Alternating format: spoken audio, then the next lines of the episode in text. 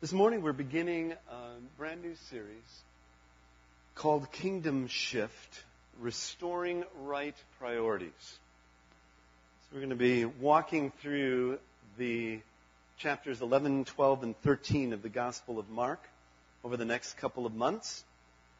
And I love, um, probably more than anything else, preaching from the Gospels. Because in the Gospels, we come very near to our Savior and Lord Jesus Christ. And the Bible tells us that the gospel is the very power of God. And so this morning, as we come to our text here in Mark chapter 11, I want to remind you that we are interacting not simply with words that were written 2,000 years ago. This morning we are interacting with the very life of God Himself. And the Bible tells us the Lord lives in a high and lofty place, but also He lives near those who are humble of heart and who tremble at His word. And so this morning, I invite you as we begin this new study together in the Gospel of Mark. I invite you to open up your heart to receive the very life giving Word of God to you and to your life. This is not for your neighbor, it is not for your friend, though it is all of those things, but this morning it is for you. It is for me. It is for us. It is the gospel of Jesus Christ. Now, we've entitled this series Kingdom Shift Restoring Right Priorities. Now, those of you that have been around Bethel for a while will recognize that there are a couple of key words in that title that you've heard a bit about for the last little while. I'm going to come back to kingdom in a moment. Let me talk about shift for just a moment. The word shift literally means to dislodge and reposition. It also means to accelerate and intensify. If I were to shift something, I can dislodge it from its present location, move it, and reposition it. If I'm in my car and I shift gears, I can move forward quicker. There's an intensification and an acceleration that happens. This morning, as we come to the gospel, we are talking again about another word that you'll remember. It's not in the title here, but some of you will remember we've talked about radical shift. Radical meaning a returning to the very roots and foundations. So here's the deal. Here's what God wants to do with us. He wants to mess with your life. Not to mess it up, but to bring it back into its true order because he loves you too much to leave you the way you are. He wants to bring transformation to you. And one of the ways that that's going to happen is when there is a restoration in our life of right priorities. And so throughout this series, we're going to be talking about the restoring of right priorities and the kingdom shift. All right. This morning, I've entitled the message, Welcoming the King. Welcoming the King. So now we come into our text, and I'm going to read it and then unpack some things for us here this morning. As they approached Jerusalem and came to Bethphage and Bethany at the Mount of Olives, Jesus sent two of his disciples, saying to them, Go to the village ahead of you, and just as you enter it, you will find a colt tied there, which no one has ever ridden. Untie it and bring it here. If anyone asks you, Why are you doing this? tell him, The Lord needs it and will send it back here shortly. They went and found a colt outside in the street, tied at a doorway. As they untied it, some people standing there asked, What are you doing untying that colt? They answered as Jesus had told them to, and the people let them go. And when they brought the colt to Jesus and threw their colts over it, he sat on it. And many people spread their cloaks on the road, while others spread branches they had cut in the fields. And those who went ahead and those who followed shouted, Hosanna! Blessed is he who comes in the name of the Lord. Blessed is the coming kingdom of our father David. Hosanna in the highest. And Jesus entered Jerusalem and went to the temple. And he looked around at everything. But since it was already late, he went out to Bethany with the twelve. Now, let me just give you a very brief bit of context to put this you know, so that you can frame this in terms of where we are at in the gospel account. We are now a week before Passover. We're a week before Jesus is going to die. And we are located here in Bethany near Bethphage on the way to Jerusalem. They're about a mile and a half from Jerusalem. Jesus' ministry has taken place primarily in Galilee and around, but now he is coming to the end of his journey, which is going to take him to the very center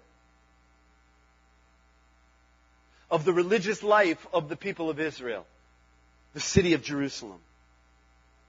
And he's going to come at the most populous time when pilgrims from all over the world are coming to Jerusalem to celebrate the Passover. So already the pilgrims are thronging the roads, coming into Jerusalem to celebrate the Feast of Passover.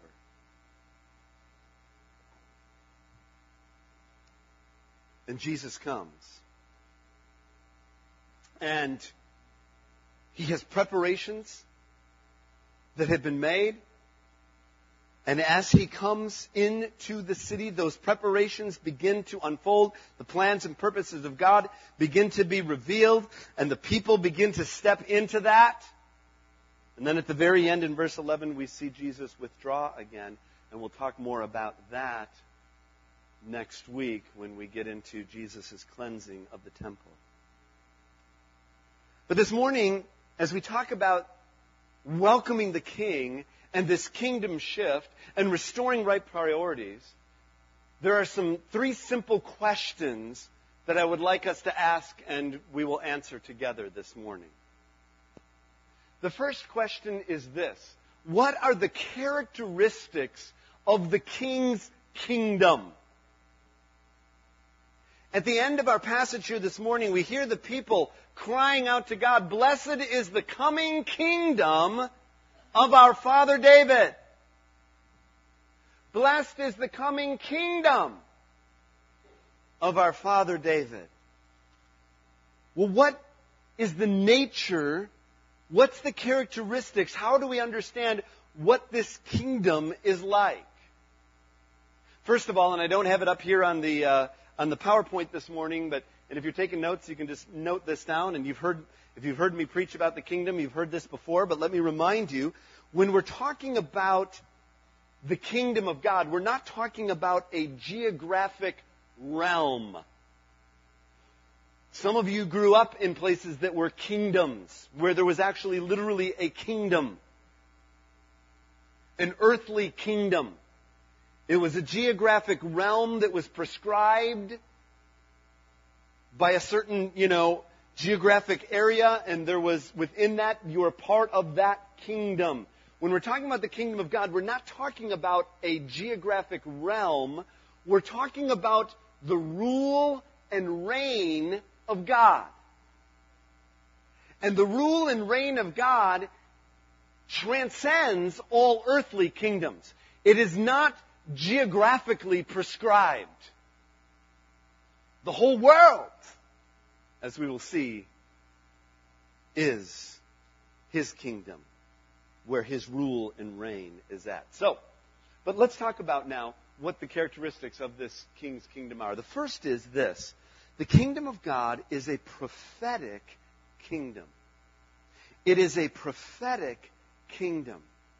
And, and, and throughout the gospel, and particularly as we get to the last portions here of the gospel of Mark, we're going to see over and over and over again Jesus fulfilling words that were spoken about his coming from thousands of, year pre, thousands of years previously.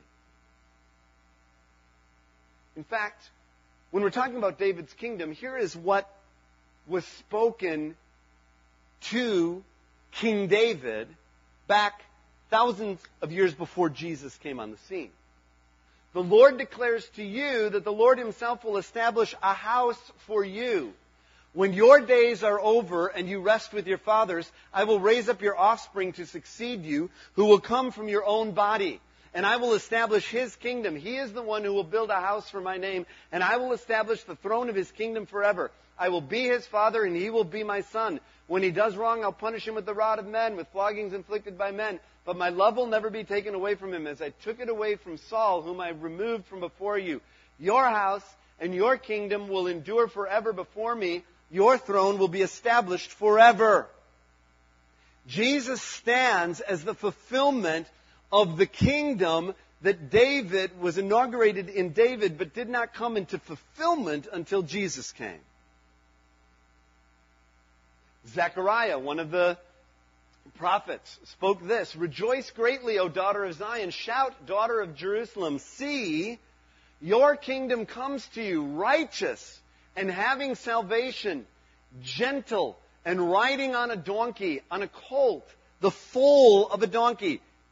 Again, hundreds of years, thousands of years before Jesus was on the scene, a prophetic word was given that when he came, he would come on a donkey, on a colt, the foal of a donkey. We're going to talk about that more in a minute, the significance of that. What I want you to get right now is that this has been spoken about Jesus long before he came. And the words that the people were shouting, Hosanna, blessed is he who comes in the name of the Lord, blessed is the coming kingdom of our father David, Hosanna in the highest. Those come right out of Psalm 118. And it was part of the Hallel Psalms.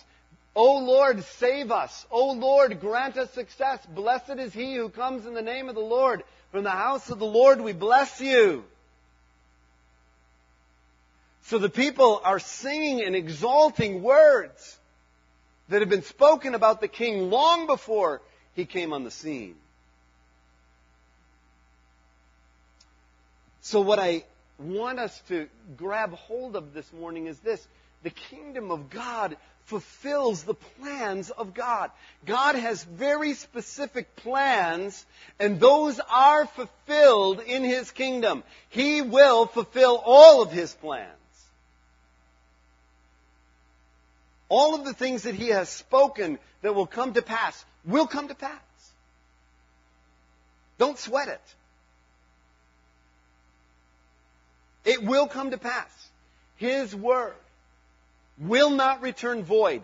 He will accomplish that which He sent it for. It will be done. It will be done. It is a prophetic kingdom. Secondly, it is a just and peaceable kingdom. Going back again to that Zechariah scripture for just a moment.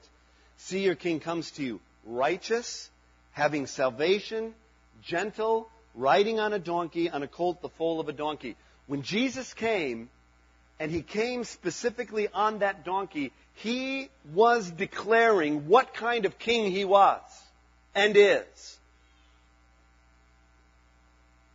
He was coming to establish His justice, His righteousness, His order,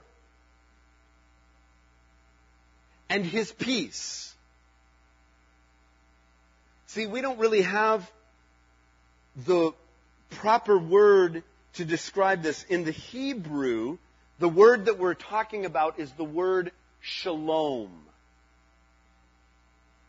We're talking about the word shalom.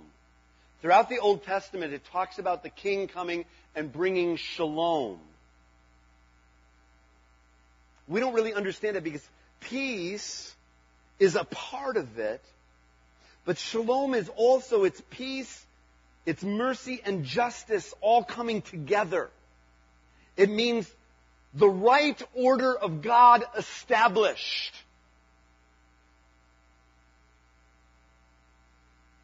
Does that make sense? I think it's really important that we grab hold of this and get it this morning. When Jesus comes, he comes to establish a just and peaceable kingdom. Isaiah 9, here's another prophetic word spoken about the one who would come. For to us, this is not just a verse that we read at Christmas time. For to us, a child is born. This was already um, referenced this morning as Norm led in the worship team. And the government will be on his shoulders, and he will be called Wonderful, Counselor, Mighty God, Everlasting Father, Prince of Peace.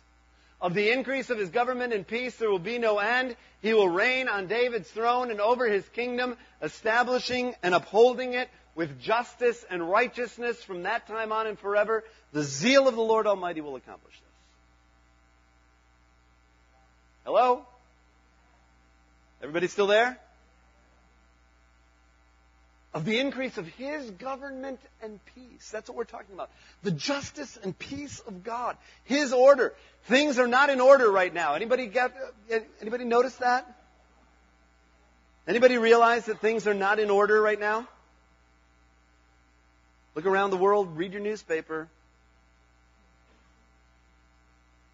But he will come to establish justice and peace. Peace I leave with you. My peace I give to you. I do not give as the world gives. This is Jesus saying this. Do not let your hearts be troubled. Don't be afraid. So when things are going around you, coming unglued, remember the Prince of Peace. For he himself is our peace, who has made the two one and has destroyed the barrier, the dividing wall of hostility, by abolishing in his flesh the law with its commandments and regulations. His purpose was to create in himself one new man out of the two, thus making peace, and in this one body to reconcile both of them to God through the cross, by which he put to death their hostility. He came and preached peace to you who are far away, and peace to those who are near, for through him we both have access to the Father by one Spirit. By the way, that's Ephesians 2, 11 to 14 not Psalms 118. Ephesians 2. He himself is our peace. He has destroyed the dividing wall of hostility. He's broken down that wall. Praise God that He has broken down the wall and brought peace. He brings peace and order to our lives individually and then peace and order to our relationships with others and into our society and into life around us. That's his purpose. That's the character of his kingdom. The kingdom of God expresses his heart. And this is his heart to establish his order and justice and peace, his shalom in our lives. Get it? Get it? Okay. One more. This is a powerful kingdom. Hosanna. Do you know what the word Hosanna means? Literally? Lord, save! Lord, save us! Guess what? He can. And he does. And he will. That's his heart to save, to deliver, to free, to give comfort and hope and strength. He loves to do that. When you don't know what, what else to pray, start praying that. Hosanna!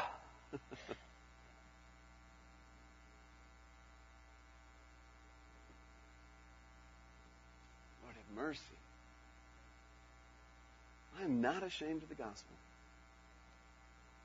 Because it is the power of God for the salvation of everyone who believes.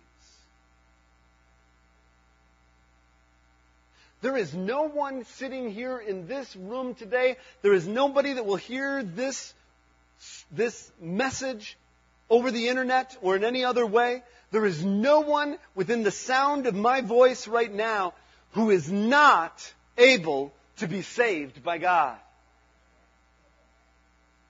No sin that you have committed, no background that you've come out of, nothing that you have said or done can stop the mercy and grace of God if you will simply turn and open your arms and your heart and say, Lord, save me. For everyone who believes. First the Jew, then the Gentile. For in the gospel a righteousness from God is revealed, a righteousness that is by faith from first to last. Just as it is written, the righteous shall live by faith. Hmm. That's the most incredible miracle of all. Salvation, eternal life, hope. Hmm. For the kingdom of God is not a matter of talk, but of power. It's not just about words. It's about transformation. It's about changed lives. It's about something shifting in your life and moving. It's about darkness to light. It's about death to life. It's about despair to hope. It's from brokenness to wholeness.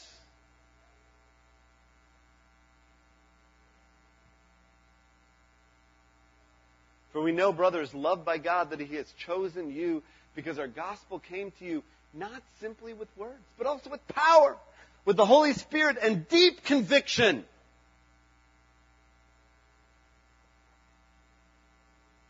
Spirit of God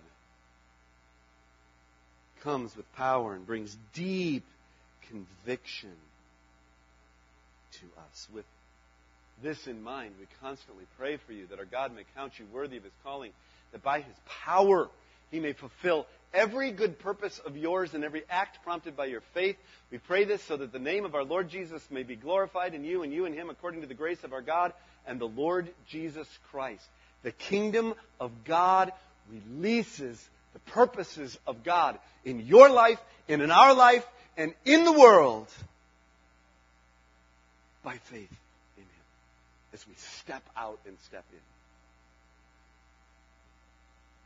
Which brings us to our second question this morning. And the last two questions will take us much less time to answer. The first is, how do we welcome the king? So, here's his kingdom. His kingdom is a prophetic kingdom. His kingdom is a just and peaceable kingdom. His kingdom is a powerful kingdom. Well, how do we, and it's his kingdom, the king. How do we welcome him this morning? How can we welcome the king? Well, the first is simply with faith. When they came to Jesus and said, the, the person came and said, what do I, what, what must I do to inherit eternal life? Jesus said, well, this is the work of God, to believe on the one that He sent. What do I do? What do I face? I step in and I believe. Believe the Lord Jesus Christ. I believe on Him. I believe in Him.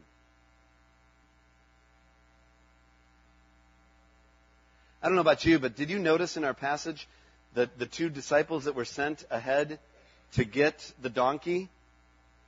Now, we don't know. I mean, they're, they're, There actually is a word for it, which I, I can't remember the name of. I think I, I have it in my notes. Let me, uh, let me pull out this word. There's an actual word. It's called angaria. You can put that in and really impress your friends. A N G A R I A. It's actually a cultural custom whereby an important figure could confiscate something for a specific time and purpose and for a specific reason. Okay? It'd be, be like me, uh, I'm not so important, but anyway, going and saying, I need a, you know, I need a limo. And, I'm, I'm going to send these two guys. You guys want to go and get me a limo? Just tell them Pastor Jim needs it. All right? And they'll say, uh huh. Right. But he sent them ahead to get this donkey. You know what? It took faith for them to step out and do that. Faith is obedience. It means doing what the king says. Not just a mental thing, it's a heart thing, it's a will thing, it's an obedience thing, it's doing what he said. And they did it. They stepped out into the mission of God. We don't know their names, but they're there in the Bible. They did it. How do we welcome the king? We welcome him in service. Here we come to the donkey. The donkey did his thing. He served the king. If a donkey can serve the king, so can you. All right? Service simply means to do what God has intended for you to do. God has a purpose and plan for your life. He has a destiny. We just prayed for that for these kids.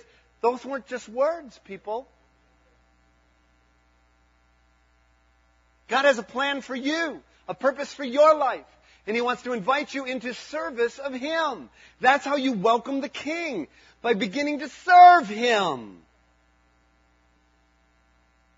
It's not just being, you know, a pew potato that just comes and sits and, you know, we're here. That's good. Now I can mark that off. I, I got my time card checked for the week. And when I get to when I go to Bethel, I even get overtime hours. Okay? I get comp time. Okay? So I, I even get two, you know, all right? There's service to the king. That's how we welcome him. We welcome him with sacrifice, through sacrifice. The people gave their cloaks. They started taking off their clothes. I got a t-shirt under here. It's okay. All right? They took off their cloaks. For some of them, it might have been very expensive. It might have been, for some of them that were poor, it might have been all that they had. But they take and they took and they, they took those cloaks and they laid them down before the Lord. They began to sacrifice. When we welcome the King, there might be some things that He requires of us to do. There might be some possessions that he might call. There might be some time. There might be some energy. There might be some gifts that he's going to call on in your life for you to sacrifice and begin to use for him. You are not signing up for the love boat cruise.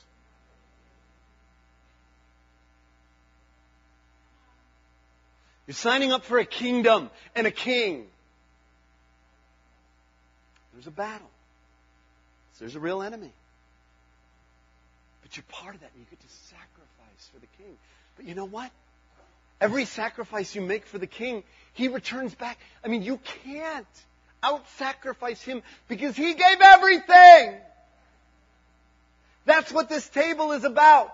That's why we're going to come in just a little bit to communion because he gave. His body was broken. His blood was spilled out. He died for you and for me. There is no greater sacrifice than that. There is no greater sacrifice. So whatever we sacrifice is only a small reflection of his sacrifice. Finally, how do we welcome the King?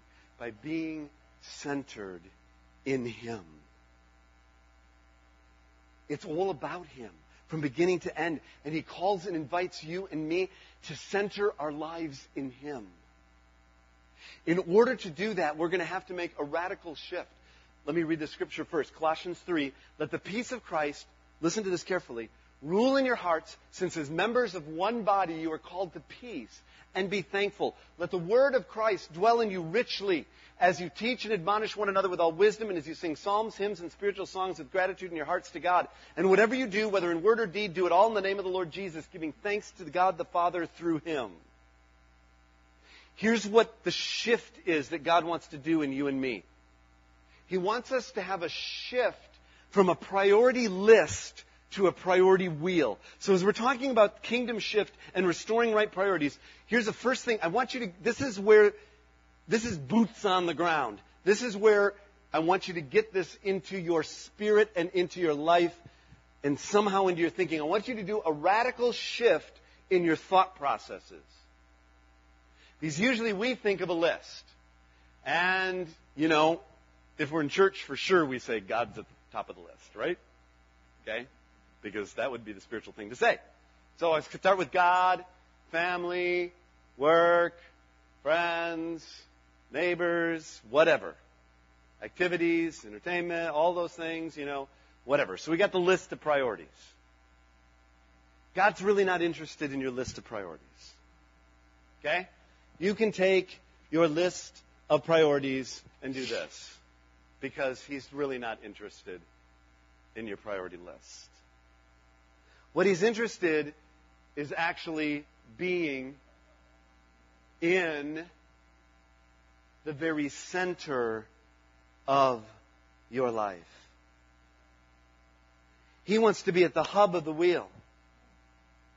So when you're at work or school or with family or with friends or doing your hobbies or with neighbors or whatever it is that's happening in your life, He wants to actually be at the center of that. He's not interested in being one part of your list. Does this? That's a radical shift, people. If you get a hold of this, let me tell you, it will restore and it'll transform your life. Just this. You got nothing else today? Get this. God wants to be at the center. Because otherwise, you're always feeling guilty about and you're always feeling off center and off balance with all of the different things because, well, if I'm with my family, then I'm not with God. No. If God's at the center of everything, He's at the center of your time with your family. He's at the center of your time when you're at work, you're at work. But God's at the center of your work. When you're doing your hobbies, when you're having fun, God likes that. He created the whole world. He loves that. He's very creative. He just wants to be at the center of them. Whatever you're doing. Capiche? That's uh, Italian. Forgot it? All right. So, why should we welcome the King? Well, two things. First of all, Jesus said, when he began his earthly ministry, from that time on, Jesus began to preach, Repent, for the kingdom of heaven is near. It's near. The kingdom of heaven is near, people. There is a king, and you're not him. There is a God, and you're not him.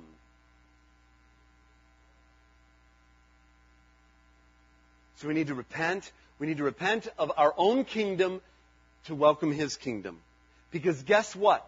The end of the book, Revelation, tells us this. The seventh angel sounded his trumpet, and there were loud voices in heaven. Loud voices.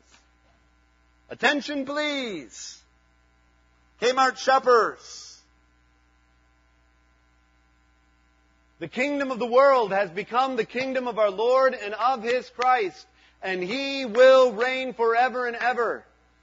And the 24 elders who were seated on their thrones before God fell on their faces and worshiped God, saying, We give thanks to you, Lord God Almighty, the one who is and who was, because you have taken your great power and have begun to reign.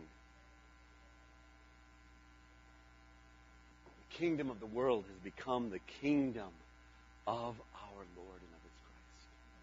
That's why. this is important to welcome the King. Because every other kingdom will fall, every other kingdom will end. Only his kingdom will last. Here at Bethel Christian Fellowship, we call ourselves the house of prayer for all nations. We didn't just make that up, it comes right out of the scripture in Isaiah. And that's because that's God's heart. His church, his kingdom, is a worldwide kingdom that crosses every culture, every barrier, every boundary, every language, every people group, every culture, every custom. Jesus reigns. Revelation 7, and I'm going to ask Jake to come on up right now. After this, I looked, and there before me was a great multitude that no one could count from every nation, tribe, people, and language, standing before the throne and in front of the Lamb. And they were wearing white robes and were holding palm branches in their hands. You heard about that? Mark 11, we were just there. And they cried out in a loud voice, Salvation belongs to our God who sits on the throne and to the Lamb. Every nation, did you catch that? Every nation, tribe, people, and language